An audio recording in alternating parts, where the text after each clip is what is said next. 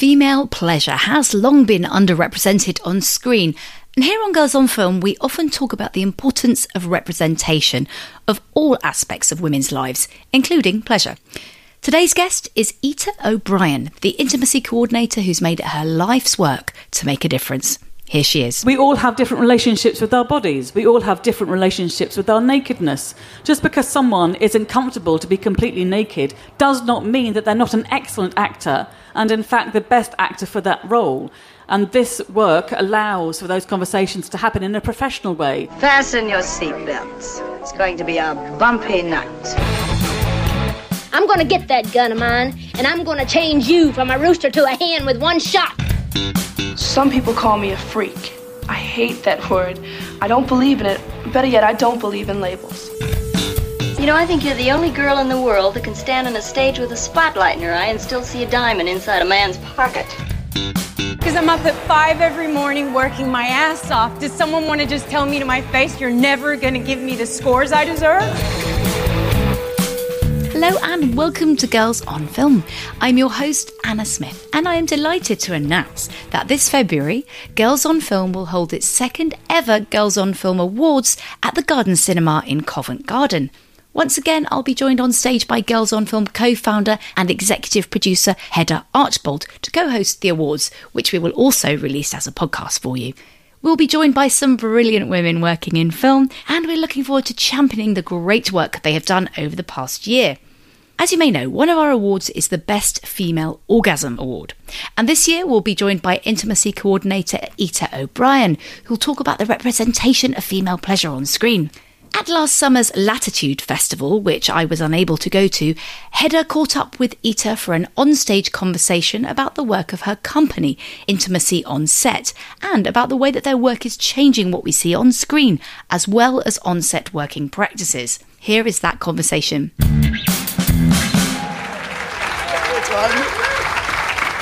Lovely to see you all. Yes, hello. And we're going to be talking about Ita's work as an intimacy coordinator. And I just want to say before we begin that, of course, we'll be talking about intimacy, which means we'll be talking about intimate acts, intimate body parts, and different kinds of touch. So, if that is something that activates you, or if you're here with very young children, do feel free to leave if that's a problem for you. So, I'm a huge fan of Ita's work. I think that her work has changed the way that sex scenes and intimate scenes are made in film and in television. And um, tell me what it is. Tell us what it is and how does it work. So, um, an intimacy coordinator is a practitioner who brings a professional structure um, when making intimate content, just like a choreographer would do if they're choreographing a dance, or a stunt coordinator would if they're creating a fight or a stunt. So, can you talk to me about how does that work in, in practice? To talk us through the journey. I mean, if you're working with actors. Where do you start? At what point? Interesting you say when working with actors, because actually it starts way before that. So, first of all, we serve the producers. We help to put in place a professional structure, putting in place best practice across the whole of a production so that the work can be done in an open and professional way. And then we serve the director, serving the director's vision, serving the writing. So listening to what they want from each scene and then setting about um, making sure that that's communicated to everybody.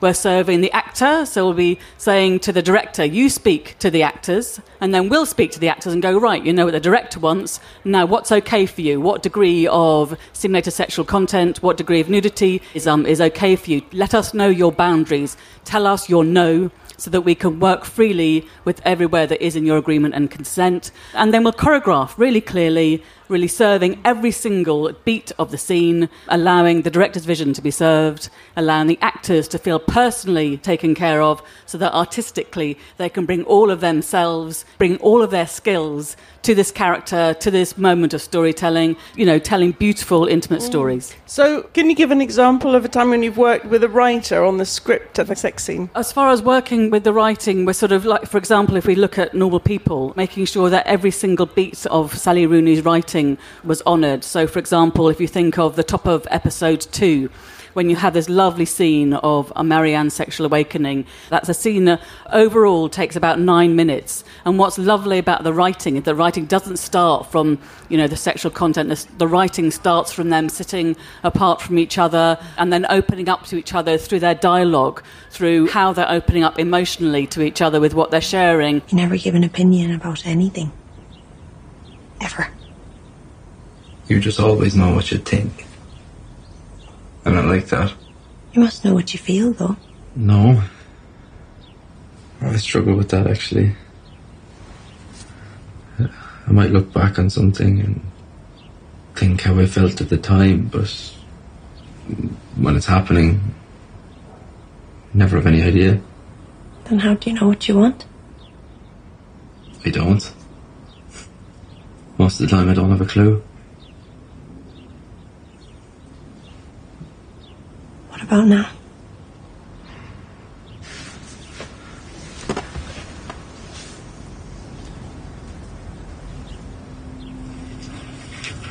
and then gradually that coming into touch and then opening out and asking, you know, can we take our clothes off now? So that's so lovely. Marianne is the one that says, can we take our clothes off now? How can we take our clothes off? Yeah. And then that agreement and consent, and that continues throughout the scene. So there's really, was quite detailed beats right the way through. And what's lovely when you have time and space to choreograph each and every beat so that every detail can be served. Again, what's been so positive in that scene is that continual um, asking for consent. So, first of all, the character of Marianne asks for protection. She asks for him to wear a condom. Do you have a condom? Yeah. Is that what you want? Yeah. Okay.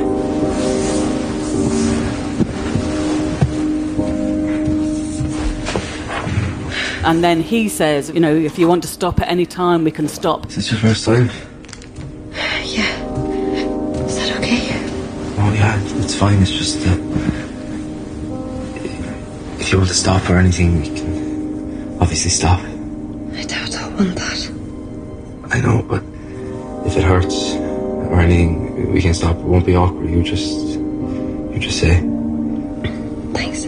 So they keep that dialogue going while also staying incredibly connected emotionally, and we keep that zhush, that you know, the, the, the vibe of that sexy connection right the way through. I think you're very pretty, by the way.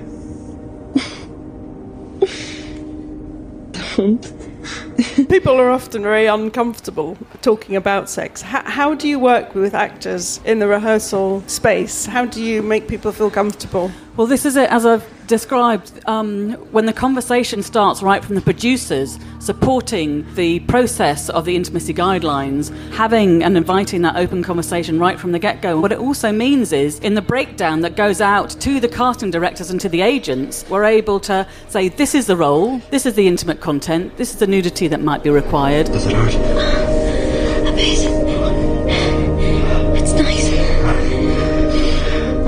And that's told right from the get go. And those productions are able to say, and we will be working with an intimacy coordinator to support you throughout this content.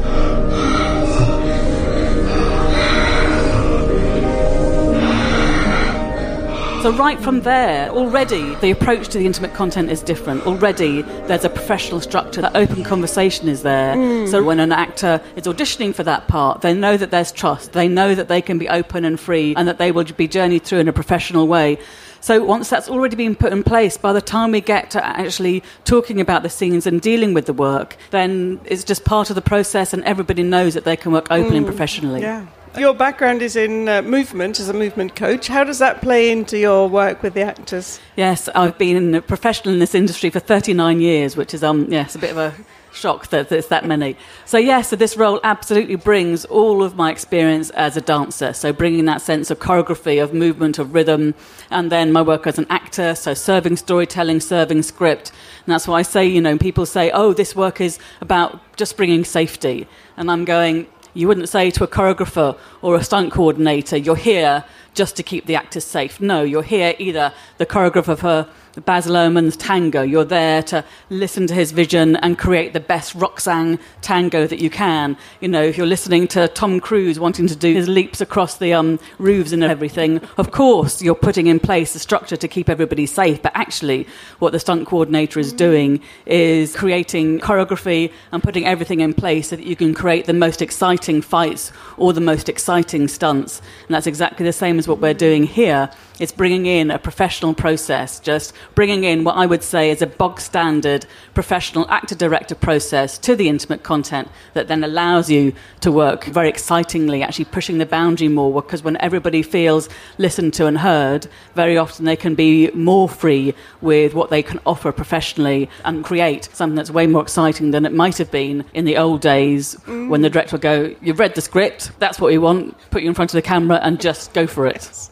Yeah, I mean, I think you know, a good intimate scene is a scene that moves the narrative on and that has a meaning to it. That's right, and that's actually part of what we do, the part of what any actor does. You know, when you're looking at a scene, you're doing your five W's who, what, when, where, and why.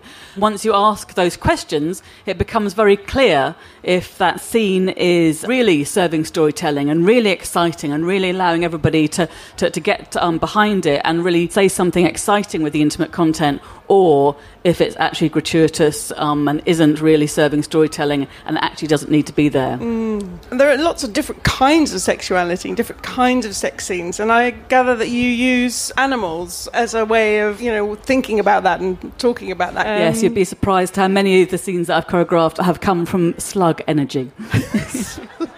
Can you explain how that works? Yeah, absolutely. That's one of the things that's been out there, hasn't it? That um, some people can find very amusing.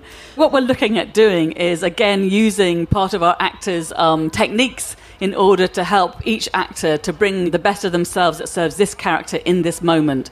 Part of an actor's training is to do animal studies, to look at different animals in their natural habitat and embody that to help you, you know, really physically transform and perhaps find a different rhythm in yourself and a different way of being. So when you also look at animal rhythms mating, it's really enlightening and it can really um, help to, you know, think who is this character in this moment, who are they, and you can perhaps look at animal rhythms mating and then explore that physically and then do that thing of anthropomorphizing. So gradually pull it more and more, more impulses, just bring it to impulse, um, and you find something that's completely different to who you are in your personal and private loving, and allow you to really serve this character. But there's other techniques like Laban. Um, so there's a movement system created by a fantastic architect called Laban, where you're looking at calibrating movement into floating, gliding, um, punching, and, and slashing. So that's another system, or perhaps music. So actually, with Sally Rooney, she created a playlist for each of her characters, both for normal people and for conversations with friends. So that's also very exciting and a lovely way in. So listening to the different music and using that in, you know, the, the different intimate scenes that gives and that holds a space. So any technique basically that helps, that resounds with the actor, that resounds with that particular character, that resounds with the storytelling, that allows an actor, for us all, to be professional but still be detailed and precise in how we create the intimate scenes. Amazing. One of the uh, series that you worked on was I May Destroy You, which was made by Michaela Coel. It was a huge hit, and I think it really changed the face of how we think about sex in film and television. And in fact, Michaela Coel won a BAFTA for her series, and she dedicated it to you. She did, yes. And I would, yes, round of applause when she received her BAFTA, she gave a speech, a very powerful speech that I'd like to just read out to you which says, I want to dedicate this award to the Director of Intimacy, Ita O'Brien. Thank, Thank you, for, your, existence, existence in, our industry, in our industry, for making, for making the space safe, safe, for creating physical, emotional, and professional boundaries so that we can make work about exploitation, loss of respect, about abuse of power without being exploited or abused in the process. And I think that's, that's incredible. Can you say a little bit about how it was to work on that series? Oh my goodness. First of all, Michaela Coel is absolutely extraordinary. She was executive producer, writer, actor, and co director. Like I'd say to her on a Friday, like, so what are you doing this weekend? Oh, I'm rewriting episodes seven and eight.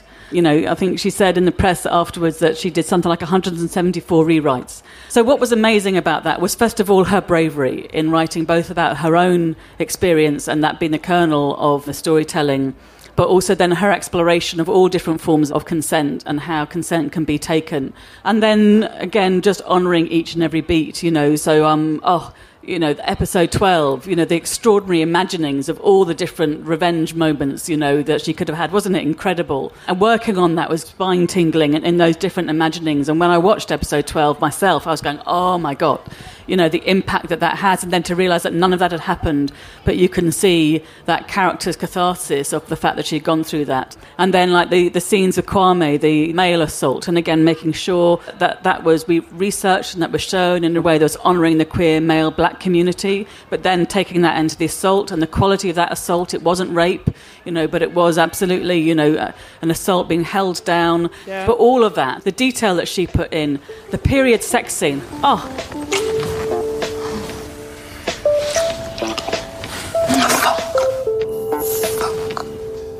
You okay? I'm on my period. It's okay. No, no, I've I've never done it on my period with someone who actually knew I was on it. Sometimes you speak so fast. Look, it doesn't doesn't matter. I'm quite a heavy bleeder, so I'm just letting you know that, seeing as you've been really helpful today.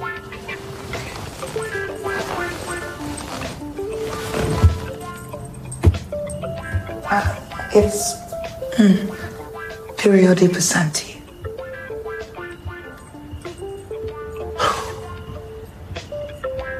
Wanna try? Yes. On. all us ladies out here, yes, we spend roughly 40 years of our lives on one week a month engaged in our menstrual cycle with our menstrual paraphernalia. How often have we seen that depicted in a good way? How often have we seen period pads? And, you know, so um, I was really proud of that. Don't you think it was excellent? Yeah, yeah. I think that was a really a pivotal moment. Oh, what is that? Oh, it's a blood clot. Oh. I've never seen anything like that before. Yeah, I don't think they're on the, the high streets or anything. Oh, so soft. When it comes out, can you feel it?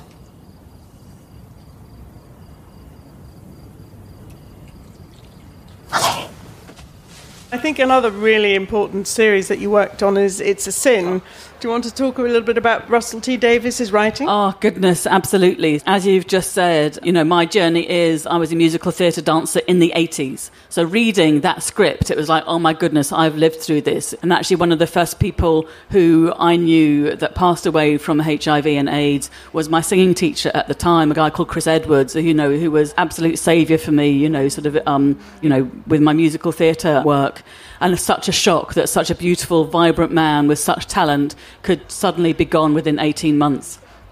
Um, so reading that script, first of all, was just fantastic, but also how Russell T Davies just brought such joy and celebration to gay male loving, so positive and so important. Um, how beautifully it was written.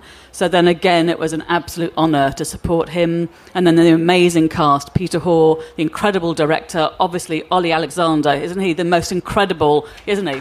To Olly Alexander, the most incredible performer, let alone as an actor, what he brought to that, and the whole of the cast. So again, really, it was a privilege to be able to support that, and then to bring that beautiful um, telling, re retelling, re refixing, because there was such shame, you know, in the 80s. You know, it really was labelled the gay disease, and the shame on, and again, you know, that our, um, laws have changed so much since then. For anybody to come out and declare themselves proudly as a gay person in the 80s was so hard, and the joy that Russell T Davies brought to it um, was just fantastic, and like I say, a really important piece of art to be um, supported.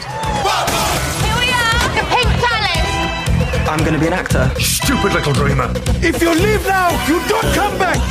Don't worry, I won't tell anyone. Naughty boy. Have you seen this? There are boys dying all over the world, but no one knows anything. Do you seriously think there's an illness that only kills gay men? I don't believe it! Now hit me with those lasers, please! Went into hospital, ambulance. Shame on you! He loved your son. What's wrong with that? Do you think I should have known? I've got some news for you. Now let's march! I'm gonna live.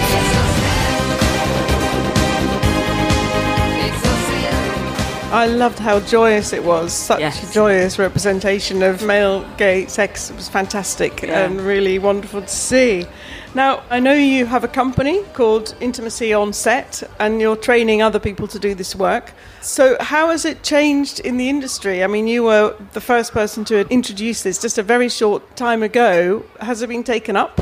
Um, yes, it has. I mean, if you think before the intimacy on set guidelines and the role of the intimacy coordinator, it really was the elephant in the room that wasn't discussed. You know, the director would say, You've read the script, as in, you know what's there, you know, and they weren't talked about the first time that an actor might know what modesty garments they might have when they came in that day in the wardrobe department said, This is what you need.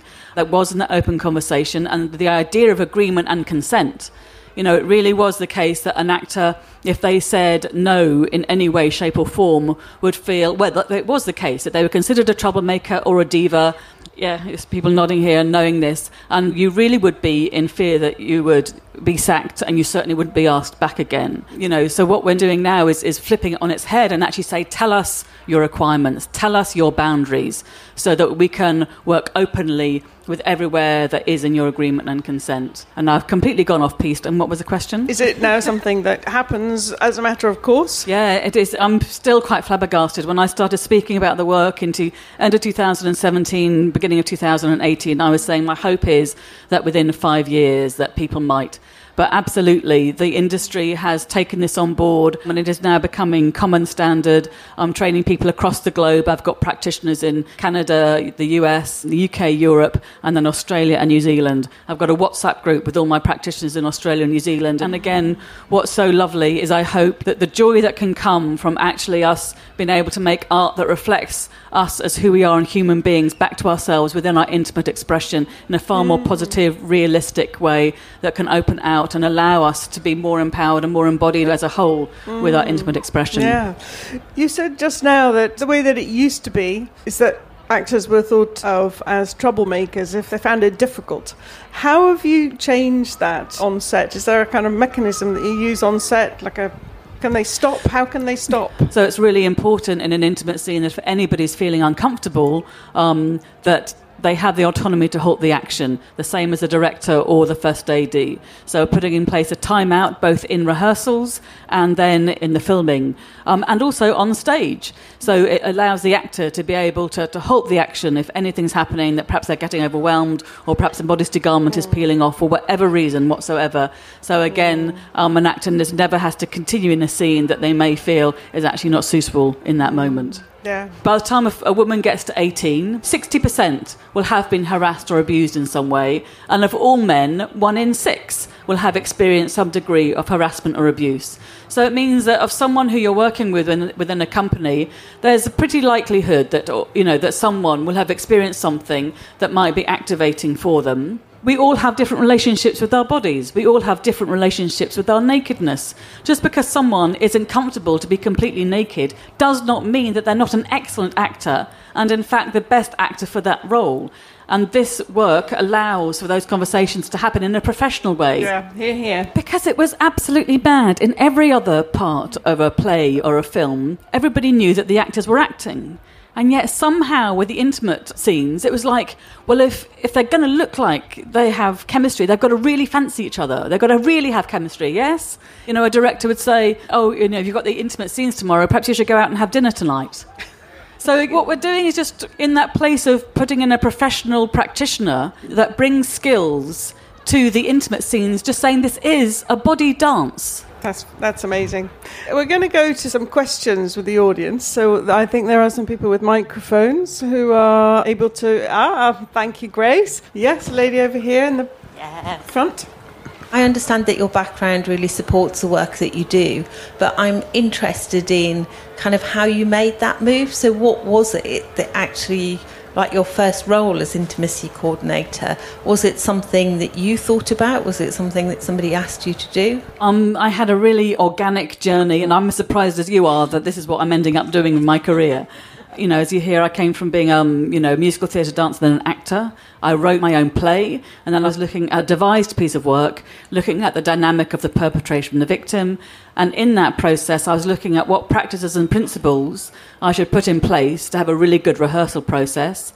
And then one of my colleagues, who's the head of movement at Mountview at the time, Meredith Dufton, she said to me, Please, will you come and start teaching what you're developing?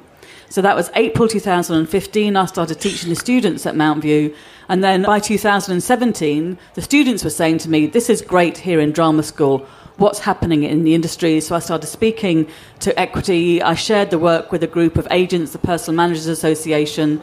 Um, and then come um, October 2017, Weinstein happened, the Time's Up and Me Too movement, and then suddenly the industry um, were ready and, and, asking for, you know, how do we work openly and professionally with intimate content. So it's really incredible the journey that I went on and how it ended up, you know, as I was saying, if Meredith Sufton hadn't asked me to come and start teaching the work, truly, truly, I would not be sat here now. So over there. You mentioned earlier about actors sometimes being expected to have attraction to yes. their partners in scenes, and you also mentioned the use of animal rhythms to try and avoid sort of bleed from how they might behave with their own partner, for example. Yeah, that's right. outside of acting, um, is there anything else you do to clearly divide the acted relationship and the actual relationship of the actors, if that makes sense. So, yeah, so what we're looking at in that professional process is really helping the actor to use their journey. So, using a warm up really well. So, going, this is you, you've come from your day, you've travelled here, doing your warm up, becoming embodied, and then being able to step in to do your physical transformation into character, and then be in this character's relationship and this character's energy and that supports you, be it um, whether you're just working the character, but if you really fancy you and your fellow actor, you don't want to be bleeding how you actually feel about that character, or equally if you don't get on with your fellow um, actor, all of it just supports you to really working professionally, serving the, the, character, and then also you step away from the work. So at the end of the scene, honouring yourself, doing whatever you do, a warm down, shaking out, letting go. So then you work the other way, so you really let go of character and step back to yourself personally, and then you can go home back in your personal body, knowing you've done a really good day of work. Thanks very much. Um, it's absolutely fascinating. You've got an incredible job, which is part creative and part sort of representative of, of the actors in it. I presume you're employed by the production side. Yeah. And that inherently must have a conflict of interest in it. So, um, a lot of your presentations have been how bad the industry was, and it's very clear the need for this role, and you've demonstrated that really well. And you've got three fantastic productions where everything's been perfect. You've been yeah. early, uh, you've worked with the team the whole way through, etc. But you're introducing this process to the industry. There must be real tricky times. Mean, you know, for example, there must be someone going, oh, I really want them to do something. I'll bring in someone, right? Just get someone in and then they'll convince them. You must have some really tricky times where you don't feel comfortable. And they say, well, we paid you. You've got to make them do it, etc. Uh, that's the stuff that I, you know, you must wrestle with. That must be very, very tricky. That's right. You've got to wait for 20 years until I can write my memoir, and then you can hear all of those stories. Absolutely. And thank you for that awareness because, of course, while the industry, particularly post Time's Up and Me Too, were saying um, we can't turn a blind eye to predatory behaviour, we have to do better. Most of the people who were empowered, you know, the empowered men in, as producers, directors, like that position and don't want to give that up. So I absolutely have experienced many times that the work's been incredibly challenging. I've been brought in, and the producer said to me, Don't speak to the director only speak to the first AD, check in with the actors, do the nudity waivers, and then stand back and do nothing. And then when I've tried to choreograph, I've had the director come up and go, Oh, for goodness sake, you're directing them. Just let her act it when it's a moment of oral sex and this actor has come to me going, I'm really scared, I've never done a scene like this before. And um, as you said, the productions that have listened to what I've been offering, brought me in right in the early stages, put in place good choreography or, or time to rehearse, these are the ones that really have hit the zeitgeist. But there are many, you know, that. Um, that that you know that this you know have brought me in to tick box you know or I've had producers say to me oh a scene with a whole load of supporting artists and saying to me we want as much sex and nudity as we can. You know we're not going to get it from the main cast we're going to get it from this lot. And that kind of you know attitude from a producer is really challenging. And my dear partner who's here right now will testify that um you know there are many times particularly leading up to the lockdown that I would come off set and I'd come home and go I can't handle this. Because basically the misogynistic and the challenging behaviour that the actor would have received, I was basically bearing the brunt of it. But it is changing, and what was fantastic is the impact of the content, of, of the quality of the scenes, seeing how that's changed, and actors being able to then talk about their positive experience in creating them. And I hope as an audience, it means that you can actually sit back and relax and enjoy the intimate scenes, be it a loving scene, an awkward scene, you know, even a challenging intimate scene. So it is changing and it's got so much better that the work is known, but we've still got a long way to go. But thank you for asking that. Lady over there at the back. Hello. I'm just thinking in this day and age, um, I think we're all kind of privy to scenes in which the audience feels uncomfortable and in- intentionally so. How do you debrief both yourself and the actors involved in a scene which involves themes of non consent and blurred lines quote unquote. Yeah, absolutely. So whenever there's challenging intimate content, it's even more important that the beats of the scene are really discussed clearly, that everybody knows what's happening. Also, very often I'm co working with the stunt coordinator. So, for example, if someone's being held, you make sure that the character who's doing the holding actually just holds a frame and the person who's being held is the one that controls the energy. That takes that bit more of choreographing. And then also, I'm bringing in that awareness of taking care not just physically but emotionally and psychologically. And I co work with an artist wellbeing practitioner who will bring in those skills and have that holding to really support if someone might be activated. Um, and again, that's also the awareness we're bringing in, not just for the actor, but this is for everybody within a production, anybody within a crew. You don't know who might be affected by this content. So it's also speaking to the producers about putting in place a warning, just as we've done here today, putting in place that warning in good time, perhaps a week in advance. The crews don't actually receive the scripts very often, so they don't know what's coming up. So all of that's really important. So you put that in place, really invite people to come forward, and knowing that they're invited to come forward within a production, that they will be treated with respect, in confidence, and then guided to getting the emotional and psych- psychological support that's needed. Thank you. There's a couple of questions at There's the back. a lady there. at the back there, yeah. Thank you. Um, sorry to stick on the trauma side of things. That's really Uh, important. Um, I'm just interested about your experience and also your ideal scenario with regards to disclosure. So, in the terms of an individual actor having trauma, in like an exercise class or a dance class at the start, the person leading it might be like, "Does anyone have any injuries?" Yeah. But how in practice does that work? Is that something that is asked about, that is disclosed, that people are encouraged to come to you about, or is it just the systems that are put in place to protect everyone? always the director i say for the director to speak to the actor about the intimate content and then we will check out the with the performer and if that's part of what's disclosed then a robust and professional pathway to then supporting that so gaining agreement and consent regarding who that should be disclosed to so that that performer can then stay working professionally and then that's always you know part of my risk assessment. So checking out does that performer have their own support person in place? And again it's that open conversation and making sure there's agreement and consent. Obviously if someone discloses something but it might not be suitable for everybody to know about it but the key people are um, it is shared with those key people. So that the performer can be taken care of personally so that they are enabled to be the best of themselves professionally in the performance of that role. Uh, there's uh, someone here right at the front.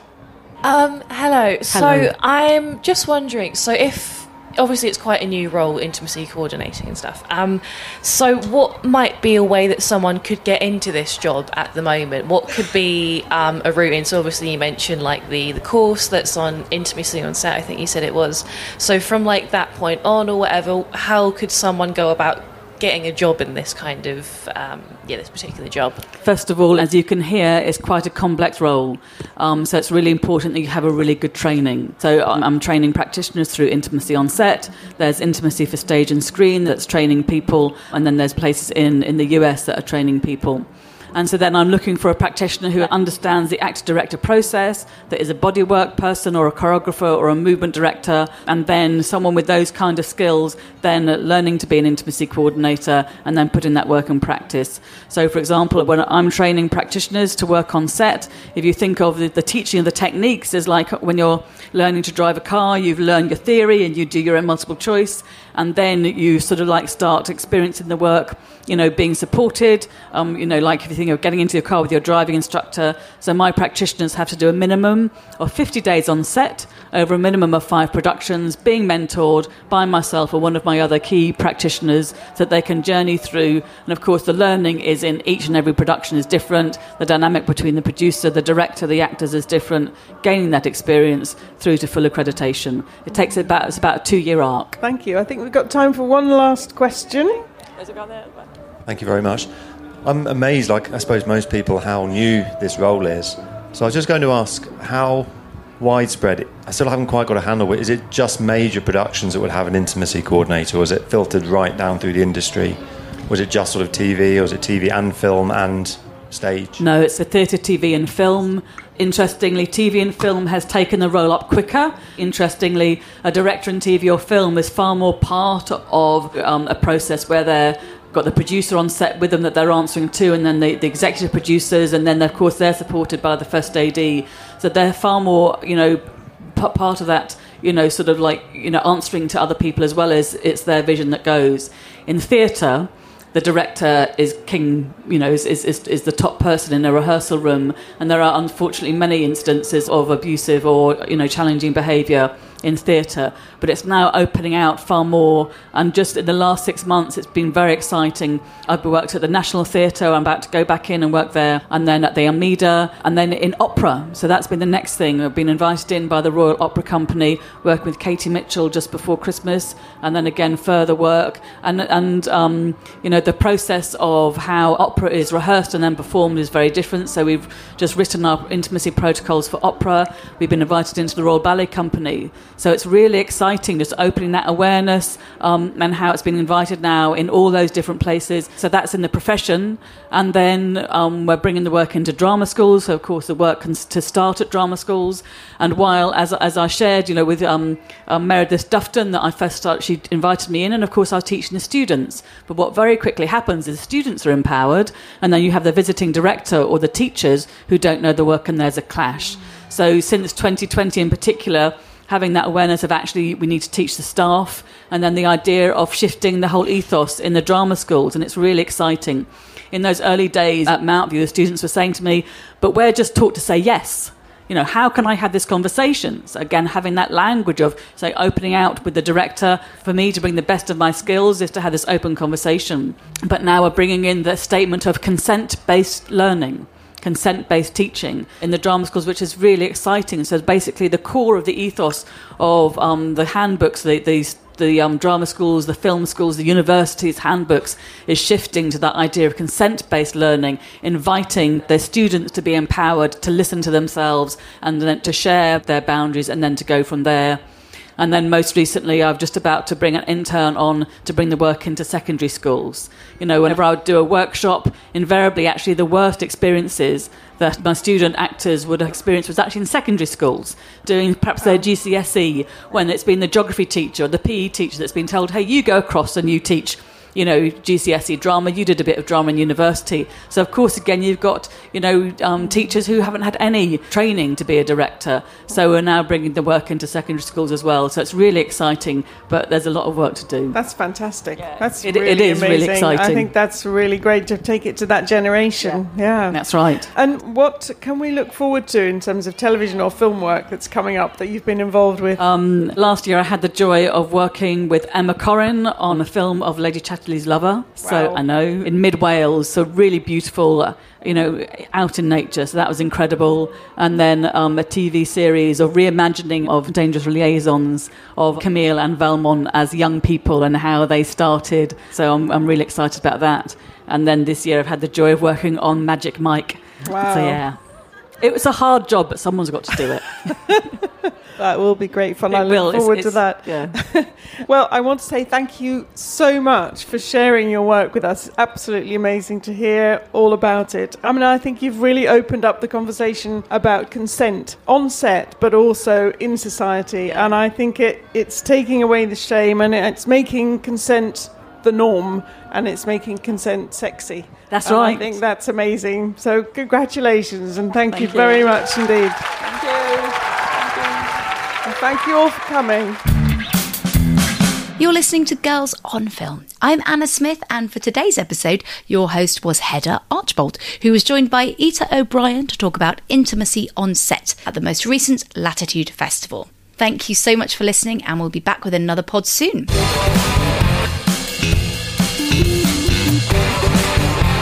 Girls on Film is an HLA production brought to you by executive producer Hedda Archbold, audio editor Benjamin Cook, intern Eleanor Hardy, and our partners for this episode, Latitude.